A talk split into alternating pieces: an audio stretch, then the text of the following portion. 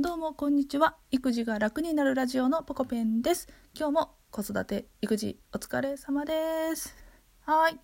今日はですね反抗しない子はむしろ心配なんじゃないのというテーマでお話をしていきます。え皆さんのお子さんってどうですか？えっ、ー、と小さい子から大きいお子様いらっしゃる方いろいろいると思うんですけど反抗ってされたことありますか？なんかねえっ、ー、と反抗しない子はなんかむしろ心配なんじゃないのっていうのをですね本で読んで勉強したのでちょっとご紹介したいと思いますうちの娘も、えーと、5歳だけどめちゃくちゃ反抗してきますね すっごい反抗してくる子で、うん、すごいあの毎日悩んでうーってなってるんですけどでもまあ反抗しない方が心配なんじゃないのっていう本をね読んでちょっと安心はしましたね。なんかそれその本によると反抗するってことはあの子供にとって自立するためには必要なものらしいんですよ。うん、でだからあまり親は反抗されたからって神経質にならない方がいいよって書いてあってあそっかそっかそうだよなってなんか私はですね私自身は子供の頃反抗しなかったんですよっていうのは反抗できなかったんですよ。あの親がちょっと病的でどちらかというと子供が親に気を使って毎日過ごしていたような家庭だったので反抗できるような家庭環境じゃなかったなということを考えてみたら、うん、やっぱりねあの健全ではなかったですよね。もっと健全な家庭だったら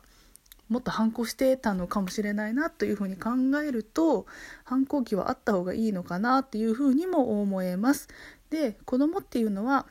えー、絶えず反抗してくると。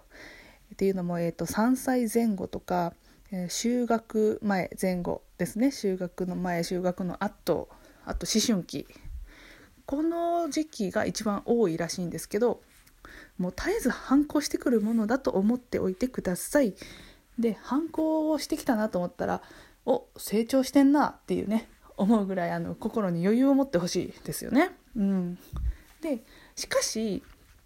余裕を持てと言っても放任していいわけではなくて、えー、特にですね3歳前後とか、えー、就学前のお子さんとかそういう小さい子はあのほったらかしておくと命に関わるね危険なことまでやっちゃうんで道路にビューって飛び出したりね。そんなもんほっておいちゃダメじゃないですか。そういうのはあのきっちり注意してそこは行っちゃダメだと。きちんと手をねつないでおいてあげてほしいですね。で反抗しない子はじゃあなぜ心配なのかっていうことなんですけど反抗ができるっていうことは親を信頼しているからなんですよ。さっきね私あの自分の過去のことを話しましたけどやっぱ反抗できなかったのは親に気を使ってるんですよね。あのこんなこと言ったら親怒っちゃう絶対なんかもう怒鳴られるわとかねこれこんなん言ったら絶対ショック受けてもアルコールに溺れちゃうんじゃねみたいなそういう心配を 子供側がしちゃうから反抗できないんですよね。じゃなくて親が健全でしっかりと全て受け止めてくれる親だったら反抗ができると。うん、納得です。納得。うん。で、例え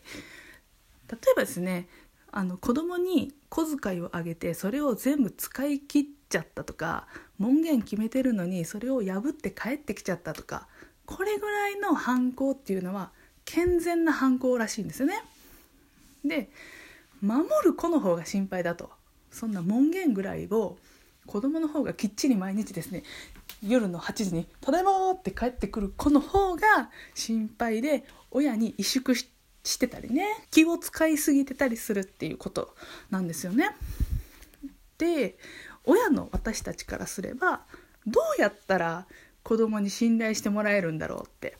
ね、反抗してもらえるんだろう反抗していただけますでしょうかっていう疑問が出てくると思うんですけれどもこれは子供にたっぷりと依存させてあげてください。親の私を頼りなさいと。何でも受け止めてあげるから何でも言ってきなさい。依存させてあげる。これがね大事らしいです、うん、よく私あのラジオでも喋ってるんですけど過保護でいてくださいって言うんですけどね。もう過保護で OK です。もう子供が望んだこと全て叶えてあげてください。そんな甘ったるいことは言わないでよって思うかもしれませんが皆さんきっと子供が望んでいること全て叶えてくださいってお願いしても叶えられないと思います。もうちょっとねあの料理してたら「ママちょっとこれ見て」とかって言われて「いやごめん今ちょっとご飯作ってるから無理」とかねこうパーンって跳ねのけたりしますよね。こういうのも子供はちゃんと見ててああ私より料理の方が大事なんだなママはふーんってなるわけですよでだんだんねまあこれはちょっとちっちゃい話ですけどこういうのが積み重なっていくとあの依存されなくなっていくんですよね子供が親に気を使っちゃうから結局あ言わないでおこうとか黙っておこうとかっていう風になっていっちゃうんですよね。なので親の私たちが気をつけるべきことはとにかく過保護でもうとにかく言うことを聞いてあげて依存をさせてあげる。で子供っていうのは依存できたら親に依存できたら安心して次反抗するらしいんですよ。依存反抗依存反抗っていうこのリズムで成長していくらしいのでまず依存ができないと反抗ができないっていうリズムで成長していくのでまずは依存させてあげましょう。で親の私たちは反抗されたら「来た!」っていうふうにね「反抗期来た!」っていうぐらいで喜んであげたら OK です。はい。じゃあ今日はこの辺でまた配信します。バイバイ。